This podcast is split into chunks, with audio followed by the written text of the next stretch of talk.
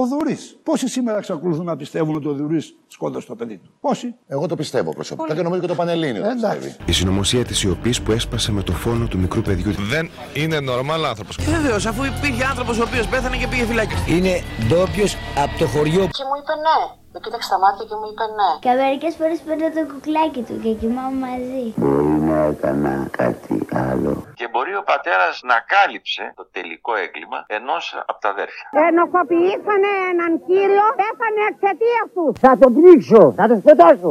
Δεν παίζει κανένα ρόλο. Τώρα τι ψάχνεις να βρεις; Δεν υπάρχει βιασμός. Τον κάνανε και αυτοκτόνησε. Μπορεί άλλος να είναι ο βιαστής και άλλος ο δολοφόνος. Δεν νομίζω ότι ήθελαν ποτέ να ασχοληθούν ιδιαίτερα με τον. Ήταν αθώος ή ένοχος. Εγώ νομίζω δέχτηκε επίση από τη γυναίκα. του. Το κλειδί είναι αυτή. Γιατί ο ένοχος να είναι έξω και ο πατέρας να είναι μέσα στο φυλάκι. Αυτό το πράγμα πρέπει να σταματήσει όμως.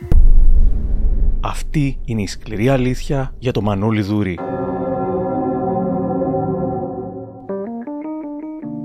Είναι τα podcast της LiFO. Γεια χαρά, είμαι ο Άρης Δημοκίδης και σας καλωσορίζω στα Μικροπράγματα, το podcast της LiFO που φιλοδοξεί κάθε εβδομάδα να έχει κάτι ενδιαφέρον. Αν θέλετε να μας ακούτε, ακολουθήστε μας στο Spotify, τα Google ή τα Apple Podcasts.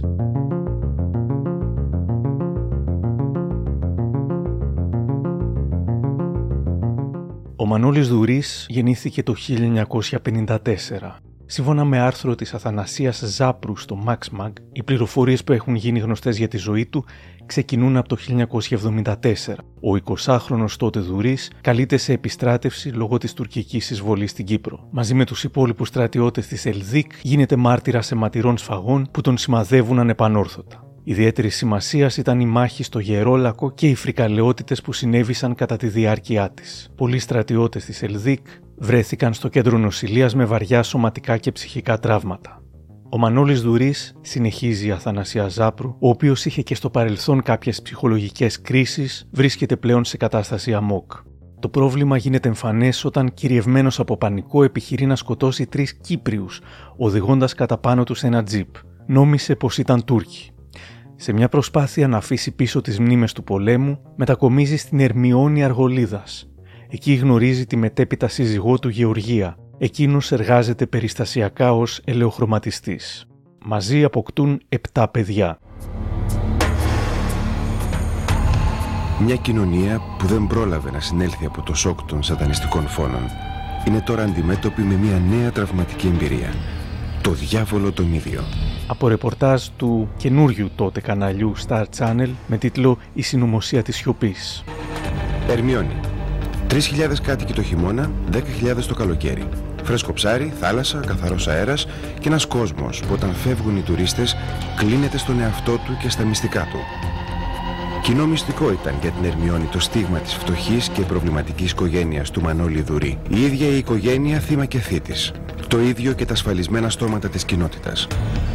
Ο πατέρας κτίνος κακοποιούσε τα παιδιά του συστηματικά και για χρήματα άφηνε κι άλλους να ασελγούν επάνω τους. Χρήμα, φτώχεια, σιωπή. Η συνωμοσία της σιωπής που έσπασε με το φόνο του μικρού παιδιού της οικογένειας. Βιασμός και φόνος.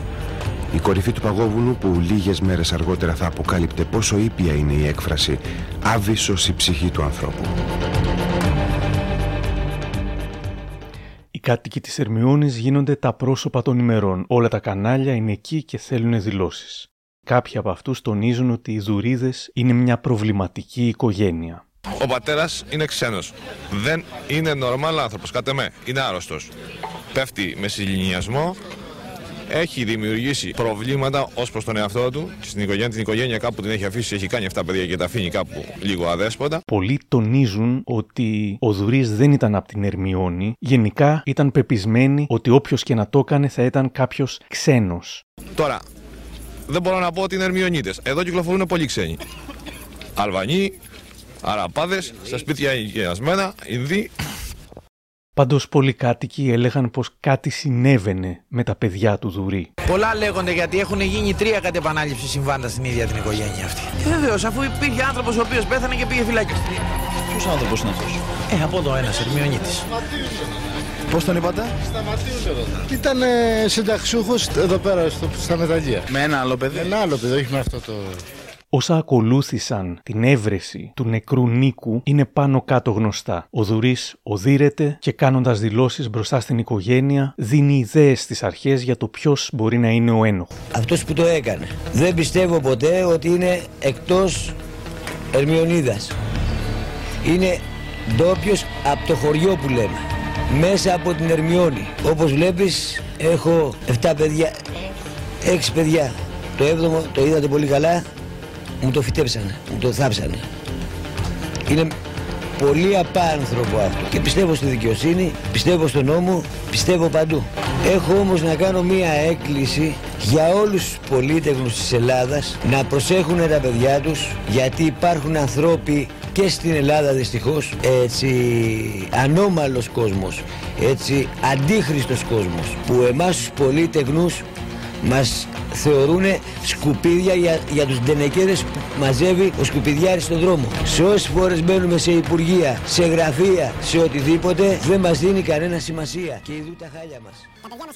Αντί να ασχοληθεί με το ζήτημα του νεκρού γιού του, αρχίζει να βγάζει ένα μανιφέστο για τους πολίτεκνους γενικά. Είναι περίεργο. Πληροφορώ ότι όλοι αυτοί οι πολίτες σε όλη την Ελλάδα δουλεύουν για ένα μεροκάματο για να μεγαλώσουν από το τέταρτο παιδί μέχρι τα 18 και τα 20 παιδιά. Και να μην φανταστεί κανείς ότι μπορεί και σαν αντιπρόσωπος της Ερμιονίδας των Πολυτέχνων ποτέ να μην φανταστούν ότι εμείς έχουμε Προτείνοντας πιθανούς υπόπτους, κατηγορεί την κοινωνία σαν να παίζει σε ταινία του Ξανθόπουλου. Θεώρησε κάποιος έξυπνος, ονομαζόμενος Κράτσας, να κάνει ορισμένα πράγματα πάνω στο παιδί μου.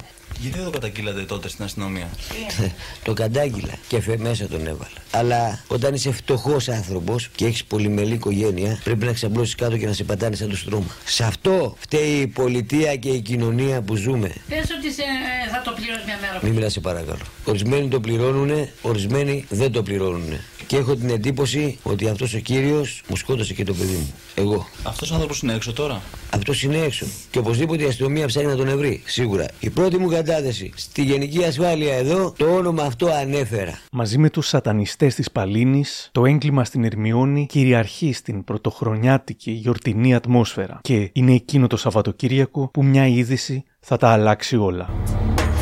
Σάββατο. Η Ερμιόνη γιορτάζει το καινούριο χρόνο. Πικρή πρωτοχρονιά που έχει το στίγμα του άγριου αποτρόπαιου φόνου. Κυριακή. Η ανάκριση τελειώνει. Σήμερα το μεσημέρι ομολόγησε αβίαστα ο δράστης ο πατέρας του παιδιού. Είναι ο Δούρης Εμμανουήλ. Η κοινωνία λέει ότι έχουν βιάσει, ότι ο πατέρας έχει βιάσει και τα άλλα παιδάκια και ότι έχει κάνει όργια μαζί τους. Το ερευνάτε Δεν το υπάρχει ενδεχόμενο. καμία τέτοια ένδειξη. Καμία τέτοια Τα ένδειξη. εξέτασε ιατροδικαστής στα Ε, υπουργεία. δεν υπάρχει κανένα πρόβλημα. Ήταν ασθενής, είχε νοσηλευτεί νωρίτερα και σε ψυχιατρικό Ο, ίδρυμα. ί- ο ίδιος είπε ότι έχει ε, προβλήματα, ψυχολογικές διαταραχές δηλαδή.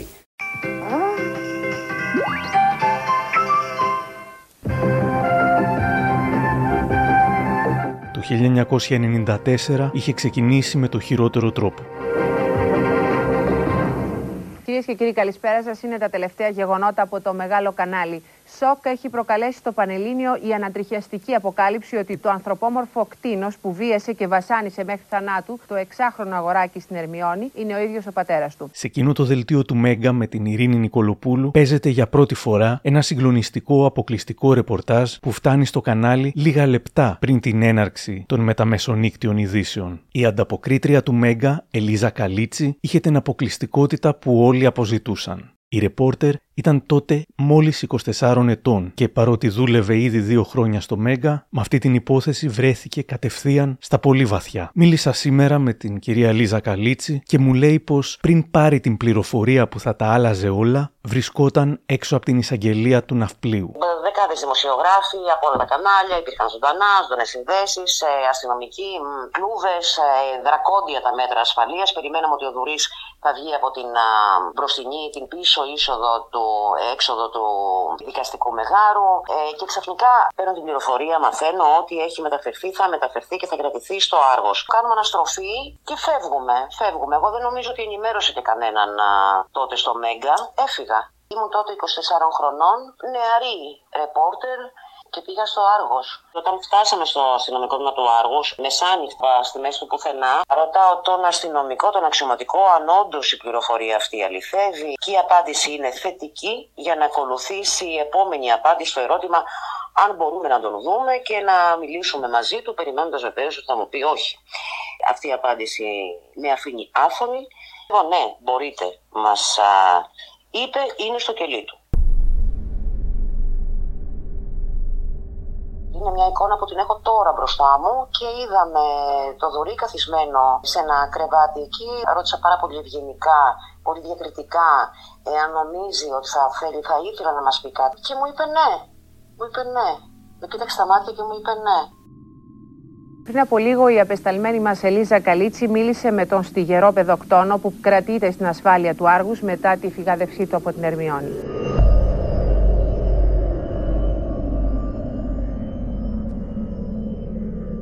Μου το χτύπησε άσχημα στο κεφάλι του και μου πέθανε. Αυτό έγινε.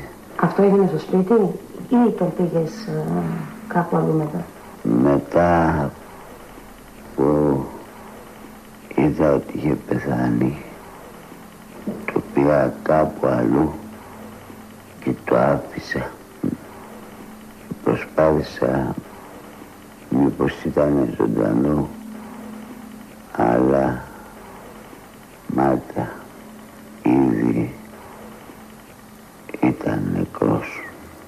Ήταν τελείως ασυνήθιστο ένας αξιωματικός να ανοίξει τις πόρτες αλλά και το ίδιο το κελί του Δουρή ώστε να δοθεί μια τέτοια συνέντευξη. Τη ρωτώ τι σκεφτόταν τότε. Αν κάποιος θα μπει και θα πει σε κάποιον τι δουλειά έχουν αυτοί εδώ, ε, δεν ξέρω ειλικρινά αυτός ο αστυνομικός που μετατέθηκε μετά, γιατί είναι από τα πράγματα που δεν γίνονται ούτε θα γίνουν.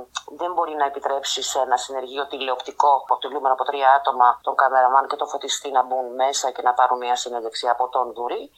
Και μάλιστα να βγει ο Δουρή από το κελί και να πάει στο σαλονάκι Να κλπ. βγει από το κελί και να πάει στο σαλονάκι. Θα εννοείται. μπορούσε να δραπετεύσει, να σας χτυπήσει ή να οτιδήποτε. Ναι, οτιδήποτε. Όλα αυτά συνέβησαν λοιπόν πολύ απλά, πολύ κανονικά, σαν να πηγαίναμε σε έναν τελετουργικό τρόπο, αν θες. Δεν ξέρω πόσο δόκιμη είναι αυτή η λέξη τώρα, αλλά αυτό συνέβη. Καθίσαμε και μάλιστα ενώ ξεκινάει και λέω ότι αρχικά μιλούσε πάρα πάρα πάρα πολύ αργά, πολύ συλλαβιστά. Ε, όλα όσα είπαμε ήταν χαμηλόφωνα.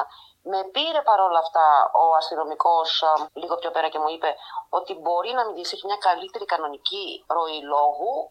Τον ρώτησα με το θράσος, με την άγνοια της νεαρής ρεπόρτερ, εάν θα μπορούσαμε να τα επαναλάβουμε αυτά, ε, για να είναι πιο σύντομα ίσως να μπορεί ο κόσμος να τα ακούσει πιο συγκροτημένα και μου είπε ναι. Και ξανακάναμε τη συνέντευξη, κρατώντας βέβαια κάποια κομμάτια από την πρώτη φορά. Ε, συνέχισε να μιλάει, να ο κάμεραμαν έσαι την κάμερα στο τρυπόδι, ο φωτιστής το ίδιο. Έγινε μια κανονική συνέντευξη Δεν καταλάβαινα ούτε τι είχα κάνει, αλλά ούτε πώς το είχα κάνει. Σαν να ήμουν σε ένα όνειρο, σε έναν σαν εφιάτης. Έκανε και κάτι άλλο.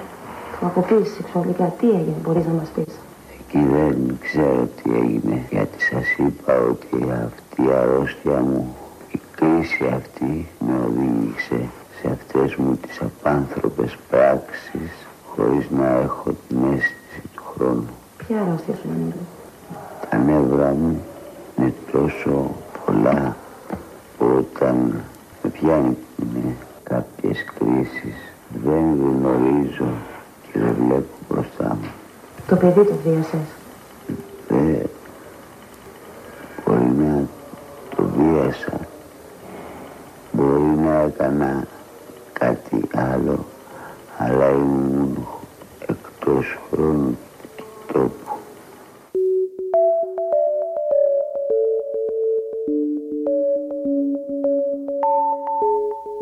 Και όταν τελείωσε, εννοείται επέστρεψε το κελί του. Δεν ξέρω αν πιστεύαμε τι ακριβώς έχει συμβεί, δεν είχαμε χρόνο να το σκεφτούμε. Φύγαμε από αυτό το αστυνομικό τμήμα. Θυμάμαι ότι δείξαμε κάτι φράχτες, κάτι πορτοκαλιές κάπου για να βρούμε ένα νοτέ που τότε στέλναμε τα θέματα μέσω κυκλώματο. Πήρα εγώ τηλέφωνο στο κανάλι 12 η ώρα παρά το βράδυ. Στείλαμε το κύκλωμα, έπαιξε συνέντευξη στον αέρα. Θέλω να πω εφηδιάζοντα τους πάντες. Ε, ήταν ένα πράγμα το οποίο δεν το περίμενες και συνέβη. Μετά την ομολογία του Δουρή και στην αστυνομία και στην τηλεόραση, ο κόσμος στην Ερμιόνη είναι έξαλλος. ενοχοποιήσανε έναν κύριο ότι κάτι όχι ακριβώς εβίασε το παιδί του. Ο άνθρωπος αυτός σε προσβλήθηκε τόσο πολύ και πέθανε εξαιτίας τους. Ήταν κάποιος γεράκος. Ε, αφού έγινε ό,τι έγινε, ζήτησε αποζημίωση, ξέρω εγώ, και μόλις του δώσαν τα 3 εκατομμύρια, πέσει τη μήνυ και πήγε πραμάξι. Ναι, πήραμε χρήματα. Δεν το κρύβω. Η οικογένεια του Μάνου Δουρή ζούσε στην ανέχεια. Ο ίδιος όμως κυκλοφορούσε με ένα πανάκριβο αυτοκίνητο 3.000 κυβικών. Οι μαρτυρίες πολλές, τα στόματα ανοίγουν. Είχε κακοπεράσει η οικογένειά του και η γυναίκα του και τα παιδιά του. Άσχετα το τι υποστηρίζει η οικογένεια αυτή τη στιγμή. Η οικογένεια αυτή τη στιγμή προσπαθεί να καλύψει κάποια πράγματα του πατέρα. Όλα και τα παιδιά είχαν κακοπεράσει και τα χτυπούσε, ε, ξεσπούσα πάνω τους. Είχε φτάσει σε σημείο δηλαδή μια εποχή όταν η κόρη του η μεγάλη είχε πάρει ένα χιλιάρικο από το σχολείο, από το πρωτοφόλι της δασκάλας, ε, να το δέσει στην κλιματαριά μέσα εδώ στην αυλή. Το είχε κάψει στα χέρια του ώστε να μην το ξανακάνει. Δηλαδή ήταν άνθρωπο ο οποίος είχε κάποιο ιστορικό. Τι, πώς σας φέρονταν ο μπαμπάς; Καλά, ό,τι κι αν το ζήταγε ο Νικολάκης δεν το δίνει. Τον αγαπούσα και πολύ από όλους. Ε, Εσάς σας έδερνε, πώς σας φερόταν; Ε, όχι και τόσο, αλλά πάντα όταν αργούσαμε μας έλεγε μην το ξανακάνατε και εμείς ε, μας βάραγε λίγο και μετά δεν το ξανακάναμε. Αργότερα θα γινόταν γνωστό και τι είπε στην τρίτη προανακριτική απολογία του. Εδώ ο ηθοποιός Σόλον Τσούνης από το σχετικό επεισόδιο στη σειρά podcast της LiFO «Αληθινά εγκλήματα». Στις 30 Δεκεμβρίου 1993 και περί ώρας 4 παρατέταρτο γύρισα από τη δουλειά μου στο σπίτι μου. Τον γιο μου Νίκο, ετών 7, δεν το βρήκα στο σπίτι γιατί είχε φύγει να πάει για παιχνίδια. Είχα πολλά νεύρα γιατί πάσχω από νευρικές διαταραχές. Και όταν περί ώρα 6 ήρθε ο Νίκος, ο γιος μου, στο σπίτι που τον ψάχναμε, τον ρώτησα γιατί άργησε και ταυτόχρονα τον χτύπησα στο πρόσωπο δυνατά, με αποτέλεσμα να πέσει στο δάπεδο και να χτυπήσει στο κεφάλι. Τρομοκρατήθηκα και αμέσως τον πήρα στα χέρια μου και τον έβαλα στην αποθήκη, απλώνοντάς τον πάνω σε έναν πάγκο. Επειδή μου έδωσε την εντύπωση ότι είχε πεθάνει, πήρα ένα ψηλό καρφάκι και τον τρύπησα σε διάφορα μέρη του σώματός του για να δω αν αντιδρά. Στη συνέχεια, και ενώ ήμουν σε έξαλλη κατάσταση, κατέβασα το παντελονάκι της φόρμας και το σλίπ του και βίασα το παιδί μου κανονικά με τα γεννητικά μου όργανα.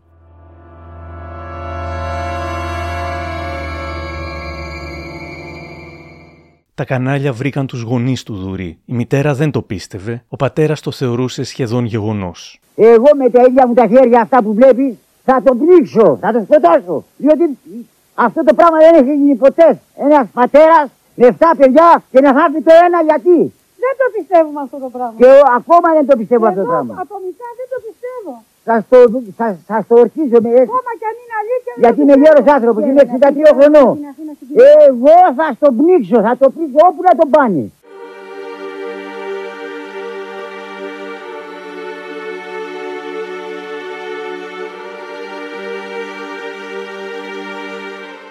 Στη συνέχεια, ο Δουρής παίρνει πίσω σε ένα βαθμό την ομολογία και δηλώνει αθώος. Το λέω αυτό το πράγμα με όλη μου την καρδιά να με στήσουν στα τέσσερα μέτρα και να με εκτελέσουν. Εσύ λες Αλλά ότι δεν εγώ βιάζεσαι. είμαι αθώος. Δηλαδή υπάρχει ο άλλος ο εαυτό. Ο άλλος ο εαυτό το. Δεν υπάρχει βιασμός. Εγώ δεν έκανα αυτό το πράγμα. Έτσι πιστεύω. Έτσι πιστεύω. Έτσι βρέθηκε. Έτσι πιστεύω όμως εγώ δεν έχω κάνει. Δεν ξέρω. Ο άλλος ο εαυτό δηλαδή τα έκανε αυτά τα πράγματα. Και εσύ Δεν έκανα- ξέρω. Αυτό που έκανες τώρα. Εάν το έχω κάνει, το έχω μετανιώσει και καλύτερα να με σκοτώσουν. Ήμουνα σε πλήρη σύγχυση. Τι χάπι έχεις πάρει; Ναρκωτικά. Τι ναρκωτικά; Τι ναρκωτικά χάπι έχεις πάρει; Ηρεμιστικά. Γιατί είσαι ναρκωμανή; Μπροστά στους δημοσιογράφους θα μιλήσει ο ίδιος για πρώτη φορά σχετικά με την ψυχική του υγεία. Ακούστε κυρία μου, θα σας πω δύο κουβέντες. Έκανα στην Κύπρο και αρρώστησα εκεί και μου είχε δημιουργηθεί ένα πρόβλημα ψυχολογικό. Από εκεί, από τότε και μέχρι τους και σήμερα, για να ηρεμώ, έκανα χρήση χα- διάφορα χάπια. Βάλιο, αυτά που μου δίναν οι γιατροί, που μου συνιστούσαν οι γιατροί.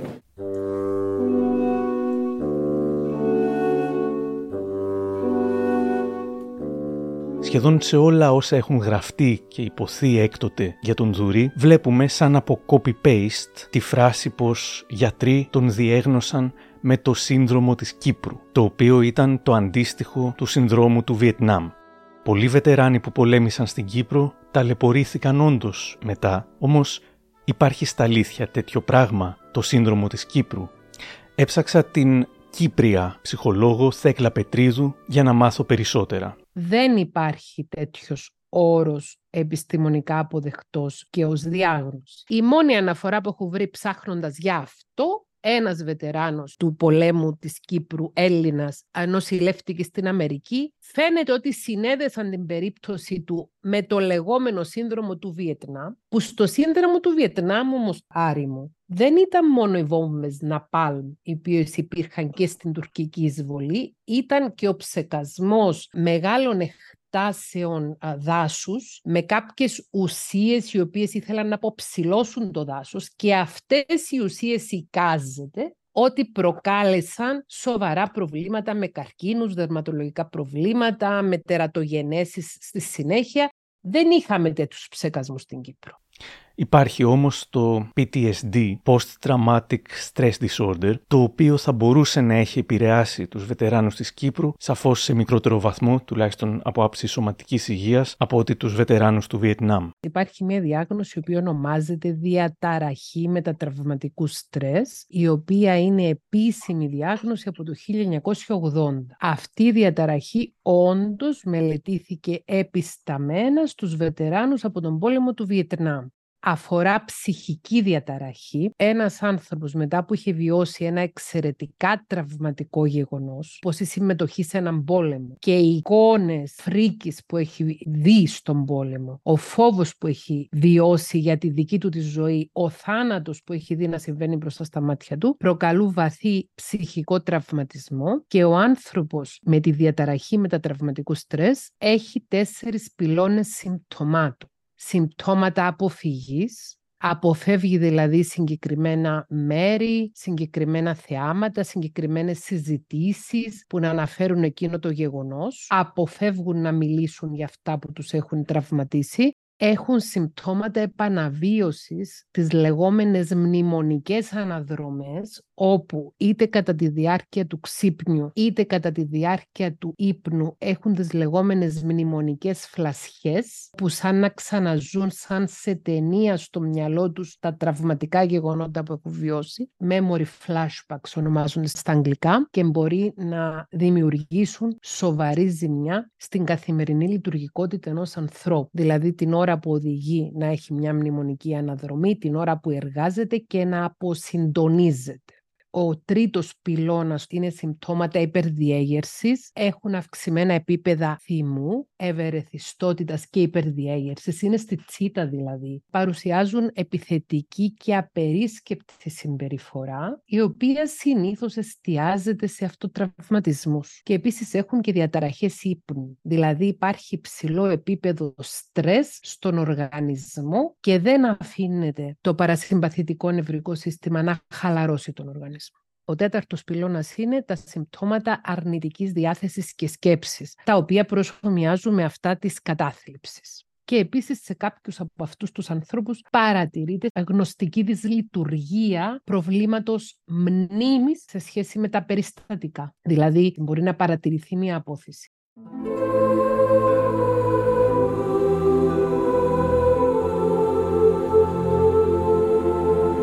Με το Δουρί στη φυλακή να περιμένει τη δίκη, η οικογένεια περνάει δύσκολα το 1994. Και τα ΜΜΕ ξεχνούν την οικογένεια. Χρειάζεται να περάσει περίπου ένας χρόνος και να φτάσουμε στην προηγούμενη μέρα της έναρξης της δίκης, που η εκπομπή του Νίκο Κακαουνάκη στο Sky θυμάται την οικογένεια και στέλνει τον Δημήτρη Μάρκο για ρεπορτάζ. Πολλοί φιλήσυχοι κάτοικοι της Ερμιώνης που δίθεν ανησυχούσαν για το πώς φερόταν ο πατέρας στα παιδιά, μόλις αυτός μπήκε φυλακή, αδιαφόρησαν εντελώς για αυτά. Άλλοι έκαναν τέτοιες δηλώσεις. Πώς νιώθετε εσείς που είναι εδώ στην περιοχή σας, έχουν περάσει αυτό που έχουν περάσει; Αδέσποτα γυρίζουν, γυρίζανε και γυρίζουν. Τα παιδάκια διαμαρτύρονται ότι δεν έχουν να φάνε καλά. είναι κλέφτηκα.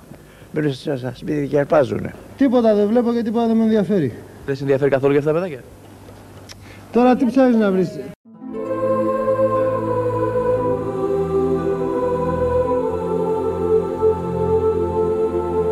Κόσμος έχει ήδη αποφασίσει ότι ο Δουρής είναι ένα τέρας. Νωρίτερα η ψυχολόγος Θέκλα Πετρίδου μας είπε πως εξαιτίας μετατραυματικού στρες μπορεί να παρουσιαστούν νεύρα, προβλήματα μνήμης, επιθετικότητα, απερίσκεπτη συμπεριφορά.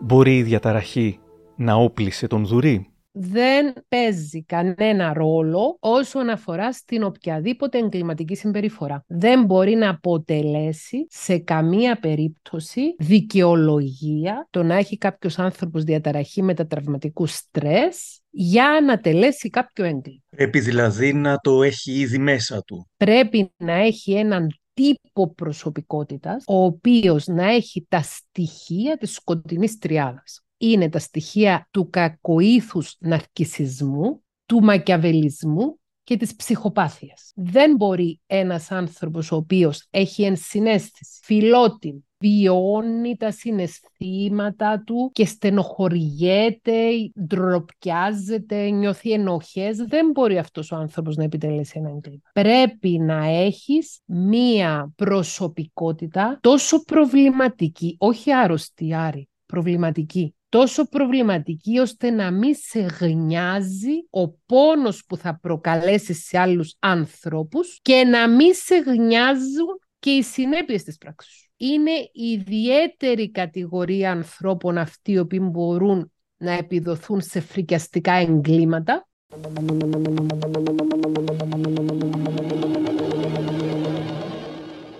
Η δίκη γίνεται με σχετικά συνοπτικές διαδικασίες και επιβεβαιώνει αυτό που όλοι είχαν αποφασίσει από την αρχή. Ο Δουρής καταδικάζεται σε ισόβια για το φόνο και σε επιπλέον ποινές για άλλες πράξεις. Η τελευταία πράξη του δράματος θα γραφτεί περίπου δύο χρόνια μετά στη φυλακή.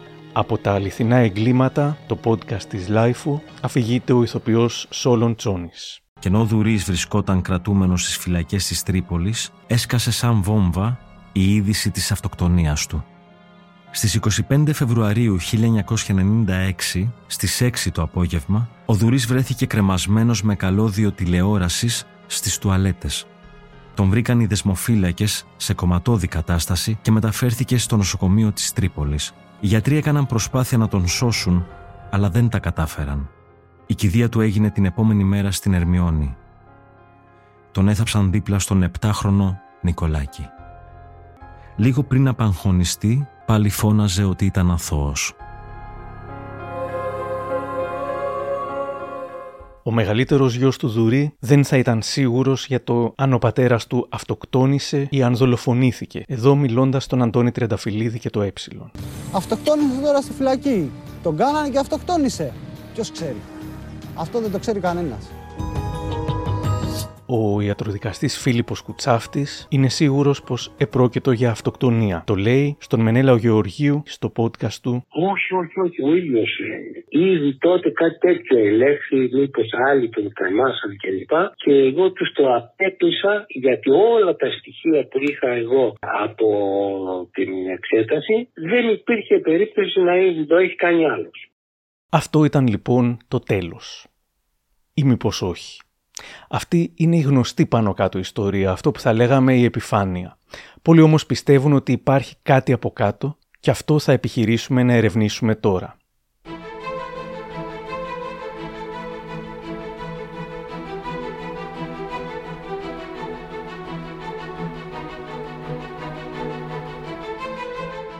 Ήδη από όταν ο Σκάι πήγε στην Ερμιόνη το 1994 όσο ο Δουρής ήταν στη φυλακή, αρκετοί κάτοικοι ανησυχούσαν ότι ο πραγματικός ένοχος ήταν έξω. Μιλώντας σήμερα με τον Μενέλαο Γεωργίου, δημιουργό του εγκλήματα που συγκλώνησαν, μαθαίνω ότι επισκέφτηκε την Ερμιόνη μαζεύοντας υλικό για το επεισόδιό του. Τον ρωτάω από αυτά που του είπαν εκεί, ποια είναι η επικρατέστερη εκδοχή σήμερα σύμφωνα με τους κατοίκους. Όλοι φαίνεται να ξέρανε κάτι που βεβαίως δεν κατέληξε ποτέ στην αστυνομία. Ότι δεν το έκανε ο πατέρας ε, και ότι συνέβη από κάποιον άνθρωπο ο οποίος δυστυχώς είχε βιάσει τέλος πάντων. Το παιδί mm. εκδιδόταν. Αυτό ακούγονταν πάρα πολύ. Ότι το παιδί δυστυχώς εκδιδόταν, ότι ο πατέρας εξέδε τα παιδιά του και ότι το συγκεκριμένο παιδί ξεψύχησε στα χέρια πάρα πολύ μαρτυρικά κάποιου πελάτη, ο οποίος πλήρωσε αδρά για να καλυφθεί. Σε κάθε περίπτωση, ακόμα και να ήξεραν ότι ο Δουρής π.χ. είναι αθώος και δολοφόνος ήταν κάποιος άλλος συγκεκριμένος, δεν ήθελαν να σωθεί ο Δουρής. Α πω ένα πράγμα. Επικρατεί ότι ο Μανώλης Δουρής ήταν ένας πολύ κακός άνθρωπος. Υπήρχαν ε,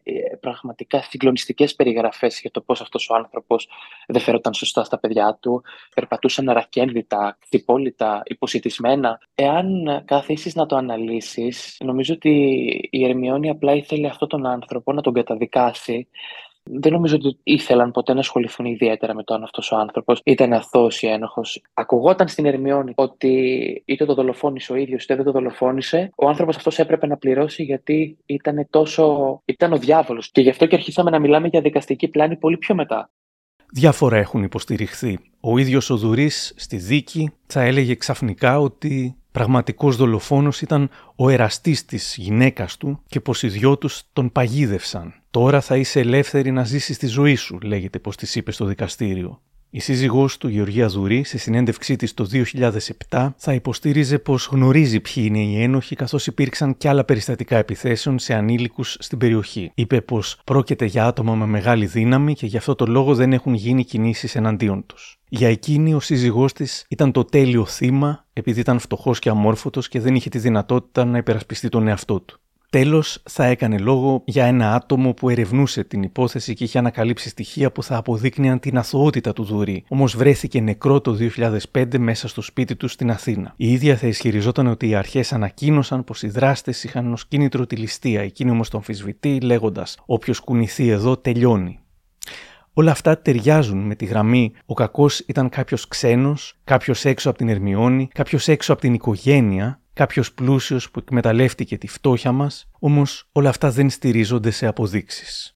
Η γενικότερη επιθυμία να κατηγορηθούν ως κακοί οι ισχυροί και η ελίτ, καθώς το να το έκανε ένας λαϊκός άνθρωπος θα ήταν μάλλον βαρετό, δημιούργησε διάφορες φήμες. Το ίντερνετ είναι γεμάτο με ισχυρισμούς πως ένας γνωστός νεκρός σήμερα καναλάρχης χρησιμοποιούσες σε εισαγωγικά παιδιά του Δουρή τα οποία εξέδιδε ο ίδιος ο πατέρας τους και το δύσκολο δεν είναι να γκουγκλάρεις για να μάθεις ποιον εννοούσαν αλλά να βρεις την παραμικρή ένδειξη για κάτι που είναι προφανώς θεωρία συνωμοσίας.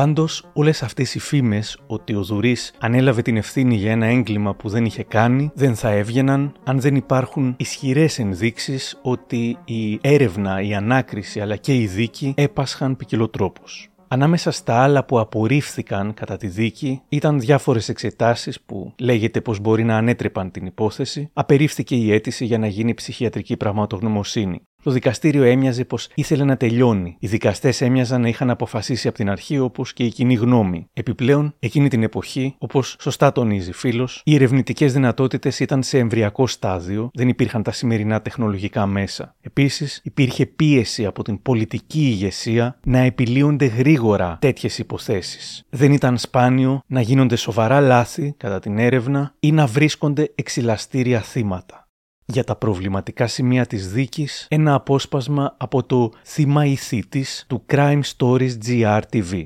Υπήρξε μια σειρά σοβαρών στοιχείων που είδαν το φως της δημοσιότητας κατά τη διάρκεια της δίκης του Δουρή, τα οποία δεν λήφθηκαν καν υπόψη από το δικαστήριο. Προς το ενδεχόμενο της αθωότητας του Δουρή, συνηγορούσαν τα ευρήματα της ιατροδικαστικής εξέτασης. Πέρα από το DNA που πράγματι ανήκει στο Δουρή, βρέθηκε και ξένο γενετικό υλικό, το οποίο δεν επιβεβαιώθηκε ποτέ σε ποιον άνοιγε.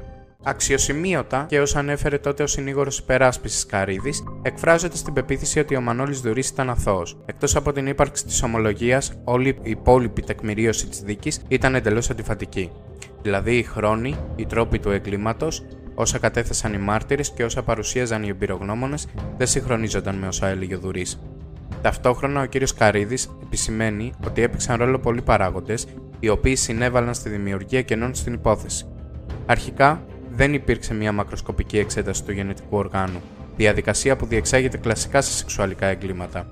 Υπήρχαν πληροφορίες ότι στο σώμα του παιδιού βρέθηκαν εκδορές, ερεθισμοί, αλλά η συγκεκριμένη εξέταση δεν συμπεριληφθήκε στη δικογραφία. Η αιτιολογία του ιατροδικαστή ήταν ότι η εξέταση δεν έγινε από αμέλεια, δικαιολογία που δεν μας έπεισε. Όπως είπε, ζήτησε να διενεργηθεί εξέταση DNA, εφόσον η τριχολογική εξέταση ήταν αρκετά αμφιλεγόμενη. Η αίτηση του παρόλα αυτά απορρίφθηκε γιατί υπήρχε μια έντονη επιφυλακτικότητα του δικαστηρίου εν ώψη της ομολογίας και της διάστασης που είχε πάρει το γεγονός. Δεν έγινε ούτε ψυχιατρική πραγματογνωμοσύνη που είχε ζητήσει η υπεράσπιση του κατηγορούμενου. Με κατακαιρματισμένο το τεκμήριο της αθωότητας από τα μέσα μαζικής ενημέρωσης, με ένα κατηγορητήριο βασισμένο μόνο στην ομολογία του κατηγορούμενου, με παραβλέψεις πολλών σοβαρών στοιχείων που θέτανε σε αμφιβολία την ενοχή του Μανώλη Δουρή, η τελική απόφαση της δικαιοσύνης κινήθηκε στην κατεύθυνση ικανοποίησης της κοινής γνώμης. Σε όλα τα ρεπορτάζ και τις εκπομπές που έγιναν μετά τη δίκη αναφέρεται μια πολύ σημαντική δήλωση. Την έκανε ο σημαντικός καθηγητής εγκληματολογίας Γιάννης Πανούσης. Ο καθηγητής εγκληματολογίας Πανούσης δήλωσε εκείνες τις μέρες στην εφημερίδα Ελευθεροτυπία ότι από την έκδοση πραγματογνωμοσύνης των εγκληματολογικών εργαστηρίων μπορεί να τηθεί εν αμφιβόλο η ταυτότητα του δολοφόνου του παιδιού. Μπορεί άλλος να είναι ο βιαστής και άλλος ο δολοφόνος. Πράγματι, σχετικό πόρισμα των εργαστηρίων αναφέρει ότι στα ρούχα του παιδιού βρέθηκαν τρίχες γενετικών οργάνων που δεν ανήκουν στο Μανώλη Δουρή. Στο δικαστήριο μπορεί να μην εμφανίστηκε όλη η αλήθεια. Είναι πιθανό να μην πιέστηκαν αρκετά οι μάρτυρες ή οι εμπλεκόμενοι στην υπόθεση και να μην αποδείχθηκε κάτι. Φάνηκε πως έπαιξε όλη η οικογένεια κάποιο ρόλο. Μπορεί να μην ήταν ένας ο δράστης όλης της κατάστασης και της τελικής έκβασης. Είχα την αίσθηση ότι όλη η οικογένεια είχε επιμεριστεί ρόλους. Ο Δουρής προφανώς είχε λόγο να αναλάβει την ευθύνη και στη συνέχεια να προσπαθεί να διαφύγει από τις συνέπειες μιας τέτοιας ομολογίας. Πιθανότατα υπήρξε μια μορφή κάλυψης, είτε μιας περίπτωσης ενδοοικογενειακής βίας από ένα άλλο μέλος της οικογένειας, είτε από κάποιον τρίτο. Έχοντας ακούσει τόσες φορές όσα είχε πει ο κύριος Πανούσης, τον αναζήτησα και συνομίλησα μαζί του. Τον ρωτώ σήμερα τι θυμάται από την υπόθεση Δουρή και μου λέει τα πάντα. Τα πάντα γιατί ε, τα είχε χειριστεί ο φίλος και πλέον ο αείμνηστος ο Βασίλης Καρίδης ως ε, υπεράσπιση του Δουρή. Ήμασταν μαζί στην Κομωτινή, καθηγητής εγκληματολογίας και αυτός. Μας έφυγε πριν πέντε χρόνια. Και έτσι μάθαινα και από τα μέσα τρόπο την απέναντι δηλαδή, της ανάλυσης εγκληματολογικής, ε, μάθαινα και κάποια στοιχεία από τη δικογραφία. Τώρα το αστυνομικό μέρος, κανείς δεν έμαθε τελικά τι έγινε, ε, το αφήνω λιγάκι σε εσάς. Ε, εκεί ε, οι κοινωνίες ήταν πάρα πολύ κλειστές. Άρα ένα ζήτημα είναι μια οικογένεια που βράζει τον εαυτό της, μια πολύτεκνη οικογένεια και μια φτωχή οικογένεια. Άρα είχαμε 7 νομά σε ένα δωμά. Αυτό τι σημαίνει και όχι μόνο εκεί. Γενικά σημαίνει υπάρχουν περιοχές όπου το ζήτημα της ενδοοικογενειακής αιμομιξίας ή ε, διαφόρων σεξουαλικών πράξεων μέσα στην οικογένεια περίπου είναι κοινό μυστικό.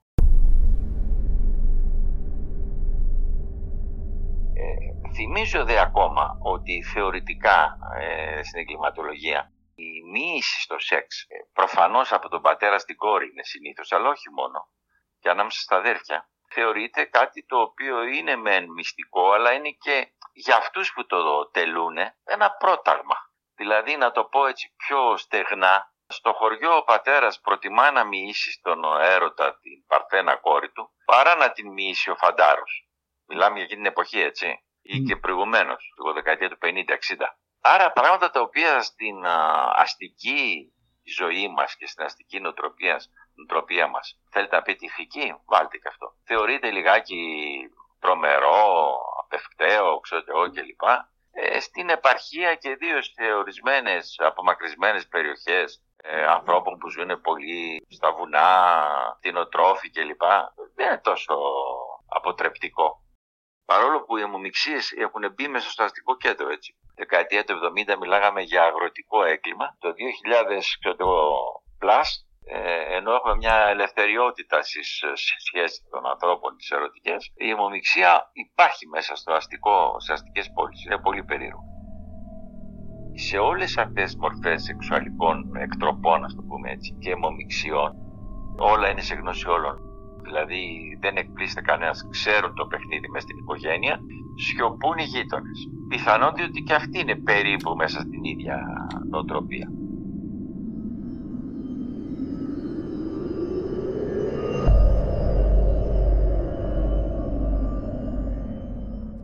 Τώρα τι έχει γίνει εκεί πέρα; Η μητέρα ήξερε τα πάντα.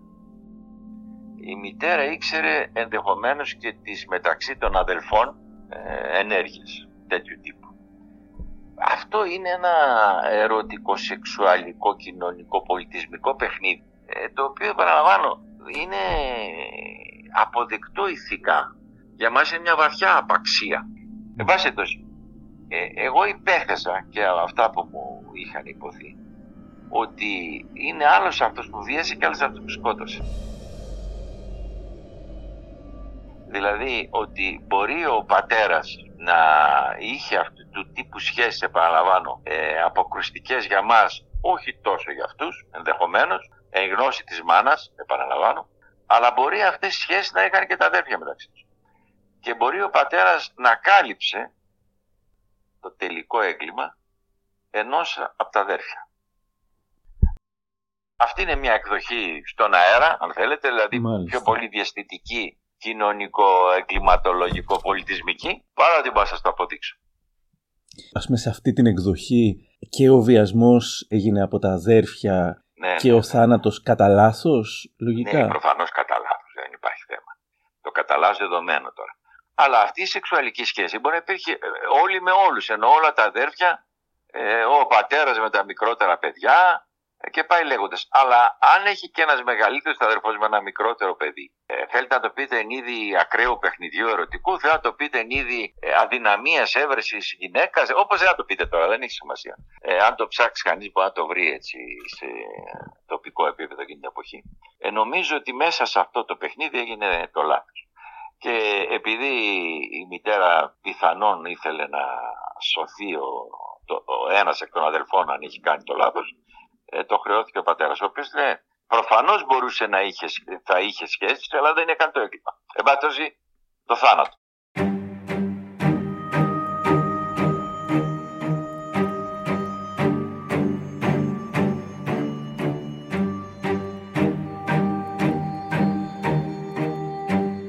Ισχύει ότι είχαν βρεθεί Ναι, ε, τρίχες άλλου ατόμου; Ναι, ναι, ναι, ναι, ναι. Το οποίο δεν ψάξανε. Και αν θυμόσαστε, η μητέρα τότε είχε πέσει σε πλήρη σιωπή. Δηλαδή δεν είπε ξέρω, κάτι της, ενώ προφανώς ήξερε τα πάντα.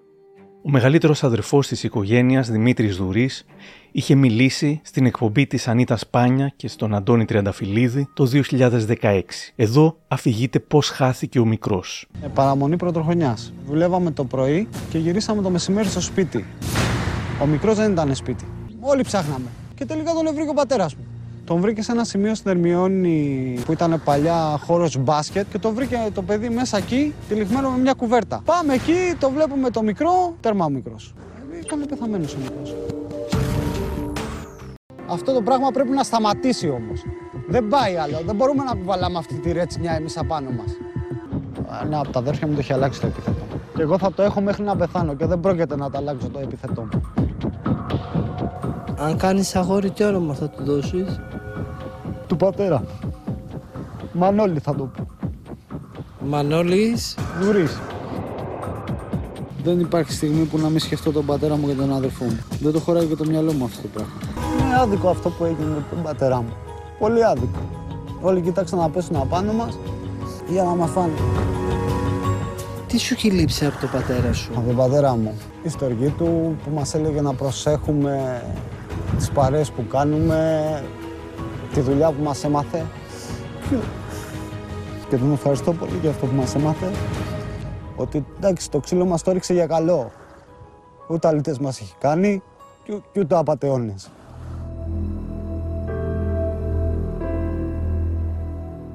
Πάντως, μέσα στις δεκαετίες δεν άλλαξε τη στάση του σχετικά με την αθωότητα του πατέρα του. Εδώ, ως έφηβος, στην εκπομπή του Γακαουνάκη, κλαίει πραγματικά υποστηρίζοντας με μεγάλη σιγουριά πως ο πατέρας του ήταν αθώος. Τι σκέφτεσαι, για πες μου.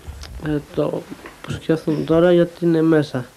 Γιατί ο ένοχος να είναι έξω και ο πατέρας μου να είναι μέσα στο φυλάκι. Ναι, το είπα και εγώ προχθές αυτό το πράγμα στο δικαστήριο. μέσα στο εισαγγελέα και μέσα στο...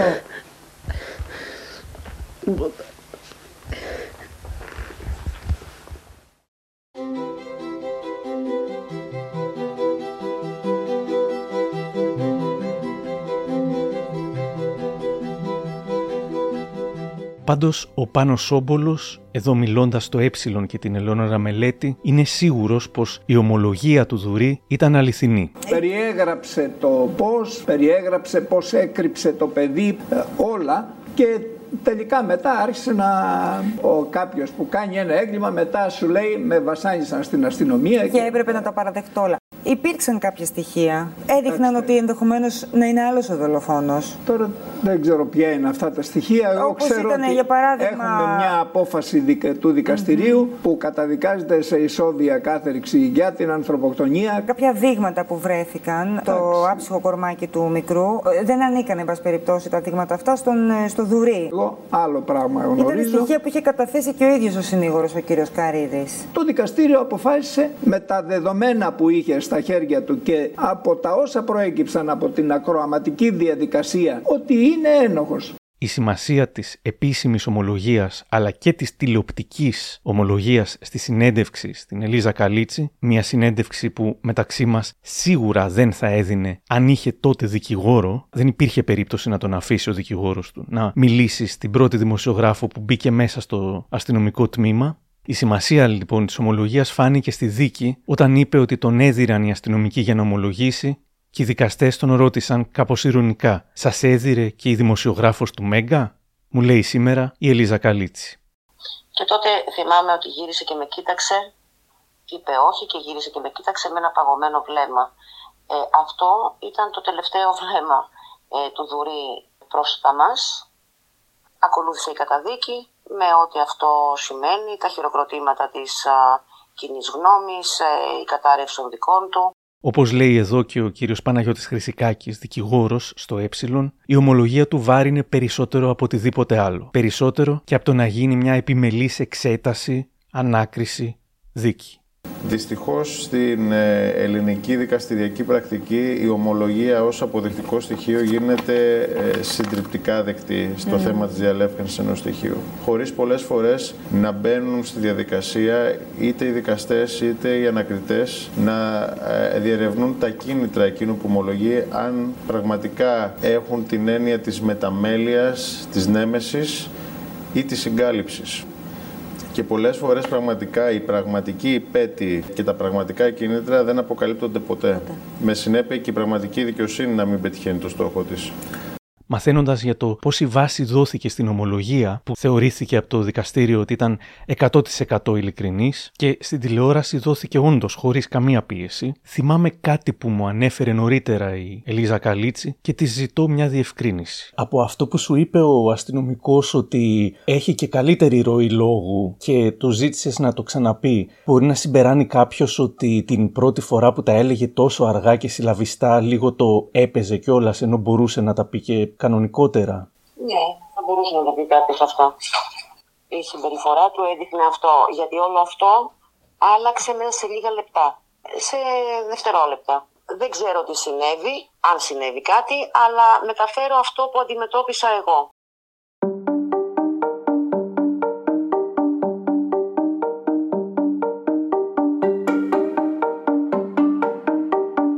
Η οικογένεια πάντως στηρίζει μέχρι σήμερα τον Δουρή. Η γυναίκα του το έριξε σε άτομα με μεγάλη δύναμη, ο γιος σε άτομο της περιοχής. Για τη στάση της οικογένειας, αλλά και παρόμοιων αγροτικών οικογενειών, μου λέει τώρα ο καθηγητής εγκληματολογίας κ. Πανούσης. Σας είπα αυτό, φτάνω μας σε ένα δωμά. Ό,τι είναι σε ένα δωμάτιο, ακόμα και αν κάνω ότι κοιμούνται οι άλλοι, το βλέπουν. Δηλαδή, επειδή εγώ έχω εξετάσει ως εγκληματολόγος περιπτώσεις αιμομηξία καταδικασμένων και ερχόντουσαν, ήμουν πρόεδρος στην Επιτροπή Μεταγωγών και ερχόντουσαν επιστολές της οικογένειας, της μάνας. Έχει καταδικαστεί ο πατέρας για αιμομηξία με την κόρη, έτσι. Και ερχόταν η επιστολή της μάνας να το μεταφέρετε στον άφλιο για να είναι κοντά στην οικογένειά του. Και κοιτάγαμε με τον εισαγγελέα και άλλους καθηγητές έκπληκτοι. Δηλαδή η μάνα ζητούσε να γυρίσει ο δράστης πατέρας αιμομίχτης στην οικογένειά του. Γιατί το ήξερε. Και ήταν μια μορφή μοίησης, επαναλαμβάνω.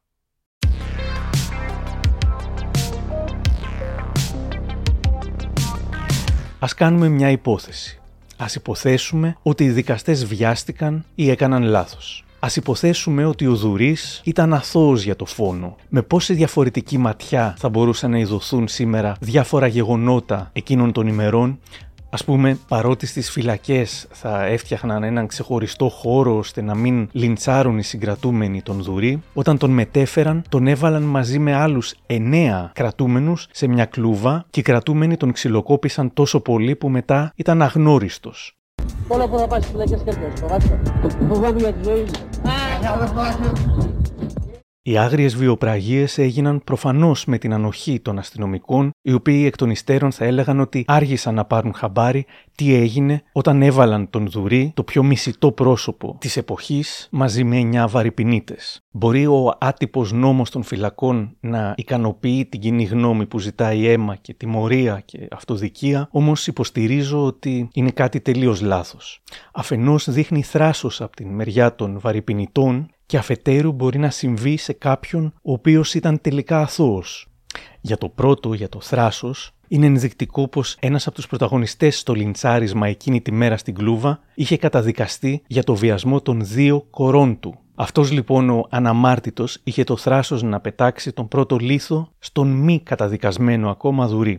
Ενδεικτικό επίσης πως μέσα σε δύο χρόνια ο Δουρής άλλαξε αναγκαστικά τέσσερις φυλακές λόγω συνεχών λιντσαρισμάτων από συγκρατούμενούς του. Άλλοι αναμάρτητοι και εκείνοι προφανώς το αν τον σκότωσαν, το αν αυτοκτόνησε γιατί δεν μπορούσε να ζήσει άλλο μέσα σε αυτή την κατάσταση, το αν αυτοκτόνησε λόγω τύψεων επειδή ήταν ένοχος ή αν αυτοκτόνησε επειδή δεν μπορούσε να αντέξει πως φορτώθηκε το φόνο κάποιου άλλου, δεν θα το μάθουμε ποτέ. Αυτό που ξέρουμε είναι πως τα παιδιά του τα έδειχναν συνέχεια στα κανάλια, στιγματίστηκαν, θα έλεγε ο Κακαουνάκης, βγάζοντάς τα στην εκπομπή του, δείχνοντας τα πρόσωπά τους όσο λέει τα ονόματά τους. Σαν να χρειαζόταν να μάθουμε ποιος είναι ποιος. Αντώνης Δημήτρης, Άννα, Ηλίας, Γιώτα, Γιώργος. Έξι παιδικές ψυχές στιγματισμένες και απομονωμένες σε ένα φτωχικό. Τι να ζητήσω, θέλω να ζητήσω να πάω. Δεν έχουμε να πάμε και θέλω και τον πατέρα μου. Μου λέγανε γιατί βγήκες και είπες ότι σε βρίζαμε; Και σου λέω γιατί δεν με βρίζουν. Μου λένε εμείς δεν σε βρίζαμε, μου λένε σε αγαπάγαμε, σε παίζαμε, σε δίναμε ό,τι ήθελε. Και σου λέω ναι, σας είδα όταν πήγαινα στο σχολείο μου και έλεγα να παίξουμε, μου λέγανε φύγει από εδώ πάλι βρωμιάρι. Εδώ πάντως ο Νίκος Κακαουνάκης είχε δίκιο. Δεν ξέρουμε ποια θα είναι η απόφαση του δικαστηρίου. Ή μάλλον τη φανταζόμαστε. Αλλά το θέμα μας είναι ότι έχει βγει μια καταδικαστική απόφαση για τα έξι παιδιά που έχουν απομείνει. Είναι εφέσιμη η ποινή αυτών των παιδιών. Αυτό εξαρτάται από εσά. Εξαρτάται από εμάς. Τα μέσα μαζικής ενημέρωσης την επόμενη μέρα, όταν το θέμα δεν πουλάει πια, φεύγουν και αδιαφορούν για ό,τι δημιούργησαν. Η Ελίζα Καλίτσι, αντιθέτως, ποτέ δεν ξέχασε μου μιλά για την κάθε επόμενη μέρα και τις πολλές πτυχές του εγκλήματος. Αναφέρομαι στην κοινή γνώμη, αναφέρομαι σε εμάς δημοσιογράφους, αναφέρομαι στην απουσία της ε, κρατικής μέρημνας πριν και μετά. Μιλάω για όλους αυτούς που ήξεραν για έναν πατέρα ο οποίος έλεγαν τότε ότι κακοποιεί, κανένας όμως πριν δεν είχε καταγγείλει κάτι. Εν αντιθέσει μετά ε, όλοι έπεσαν πάνω στην οικογένεια. Μιλάω πάντα για τα παιδιά. Τότε θυμάμαι είχαμε βρει εκεί έξω από το σπίτι ε, ήταν 12 χρονών ο Ηλίας, ένα ξανθό αγγελάκι, που ήταν πραγματικά σαν αγρίμι, γιατί όλοι τον κυνηγούσαν και οι δημοσιογράφοι εννοείται και ο κόσμος. Να μου είχε πει κάτι τότε που πάλι δεν θα το ξεχάσω ποτέ, εννοείται χωρίς κάμερα ήμουνα, μου είχε πει ότι δεν ξέρω τι έχει συμβεί, αλλά για μένα είναι ο πατέρας μου και από μένα δεν θα πάρετε καμία κακή λέξη για αυτόν. Είναι ο πατέρας μου, τελεία. Ε, αυτό από μόνο του ήταν καθηλωτικό. Τον ρωτήσαμε τι του αρέσει να κάνει, μας είπε ότι του αρέσει να ψαρεύει, αλλά δεν μπορεί να πάει. Με ένα συνάδελφο τότε, τον Κώστο Κοζακόπουλο, του αγοράσαμε ένα καλάμι ψαρέματος, του πάμε να πάει, να πάει στη θάλασσα να ψαρέψει, να μας φέρει ψάρι το βράδυ. Ε, γύρισε το βράδυ έντρομος, φοβισμένος, μας έδωσε το καλάμι γιατί όλοι τον κορόιδευαν στο χωριό, σε αυτή τη μικρή κοινωνία. Τότε υπήρχε μια ανθρωποφαγία γενικότερη Πίσω έμειναν και άλλοι άνθρωποι, οι οποίοι κατά τη γνώμη μου ήταν αβοήθητοι. Γιατί όταν τα φώτα της δημοσιότητας ή του, και το ξέρουμε καλά αυτό, ή του εντυπωσιασμού, αν θες, ε, σβήσουν, κάποιοι μένουν πίσω στα σκοτεινά τους α, αδιέξοδα. Και αυτό είναι κάτι που επαναλήφθηκε και επαναλαμβάνεται.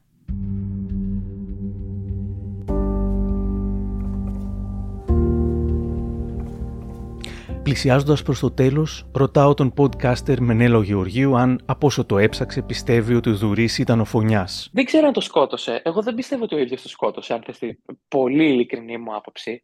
Εγώ θα σου πω κάτι. Δεν πιστεύω ότι ο δολοφόνος είναι ζωντανός τώρα. Έχει πεθάνει ο δολοφόνος, είναι η γνώμη μου. Το πήρε πάνω του για κάποιο λόγο που δεν μπορώ να ξέρω και όπως προκύπτει από τα τοπικά ρεπορτάζ τότε, από τις εκπομπές που γίνανε, από αυτά που άκουσα εγώ από την Ερμιόνη, αυτός ο άνθρωπος πραγματικά στο τέλος σταυρώθηκε για όλα τα κακά που έκανε, αλλά μπορεί να σταυρώσει και κάτι που δεν έκανε. Ο Δουρή έπρεπε να δικαστεί, έπρεπε το εισαγωγικών και έπρεπε να καταδικαστεί για να ικανοποιηθεί το περί κοινού δικαίου αίσθημα, το οποίο το βλέπουμε και σε άλλες υποθέσεις. Ολοκληρώνοντας την κουβέντα μας με τον κύριο Γιάννη Πανούση, είπαμε και κάτι ακόμα. Οπότε ο συνήγορος του Δουρή δεν κατάφερε, ας πούμε, να. Όχι, είχε πιστεί όμως. Δεν είναι αυτός. Ήμασταν αδελφικοί φίλοι με τον Βασίλη Καρή. Μου λέει δεν είναι αυτός τελείω. Δεν είναι αυτός. Στην αρχή δεν το παραδέχτηκε, μετά το παραδέχτηκε και μετά το πήρε πάλι πίσω κάπως. Εντάξει, γιατί το πήρε πάνω του για λόγους πίεσης. Εγώ νομίζω δέχτηκε πίεση από τη γυναίκα του. Νομίζω δηλαδή το κλειδί είναι αυτή. Το κλειδί είναι αυτή. Δέχτηκε πίεση, δέχτηκε και από την άλλη οικογένεια, δέχτηκε το άλλο. Εντάξει, ένας άνθρωπος αμόρφωτος, ε, θυμόστε πώς ήταν, έτσι. Μπρος πίσω πέρα δόθε. Μετά το μετάνιωσε πάλι. Και προφανώς γιατί ήταν πολύ αποτρόπαιο να, να, να πάρεις κάτι τέτοιου είδους και να το πάρεις πάνω σου. Και δεν θα μπορούσε να ζήσει αυτός. Δηλαδή δεν μπορούσε να ζήσει.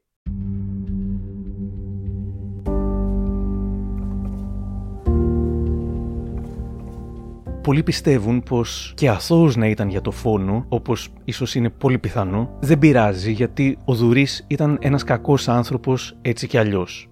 Κι όμως πειράζει. Όχι μόνο γιατί θα έπρεπε να τιμωρηθεί μόνο για ό,τι του αναλογούσε, αλλά γιατί, αν δεν ήταν ένοχος, ένας φωνιάς παιδιού συνέχισε να κυκλοφορεί ελεύθερος.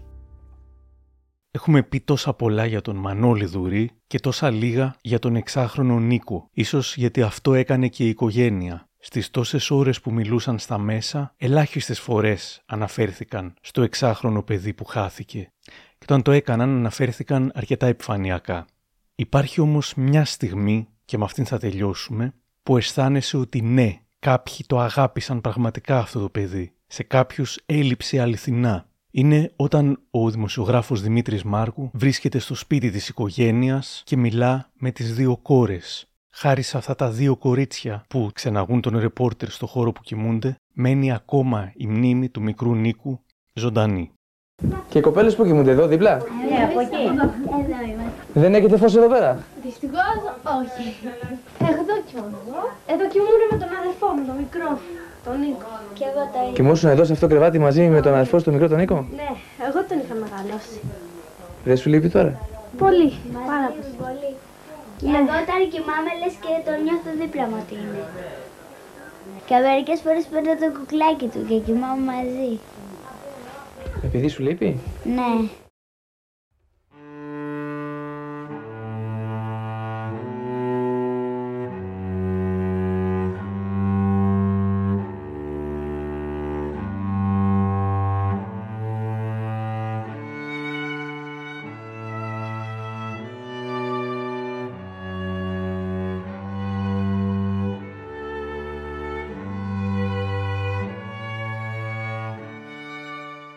Κάπου εδώ τελειώσαμε. Και αν θέλετε να μας ακούτε, ακολουθήστε μας στο Spotify, τα Google ή τα Apple Podcasts. Για χαρά!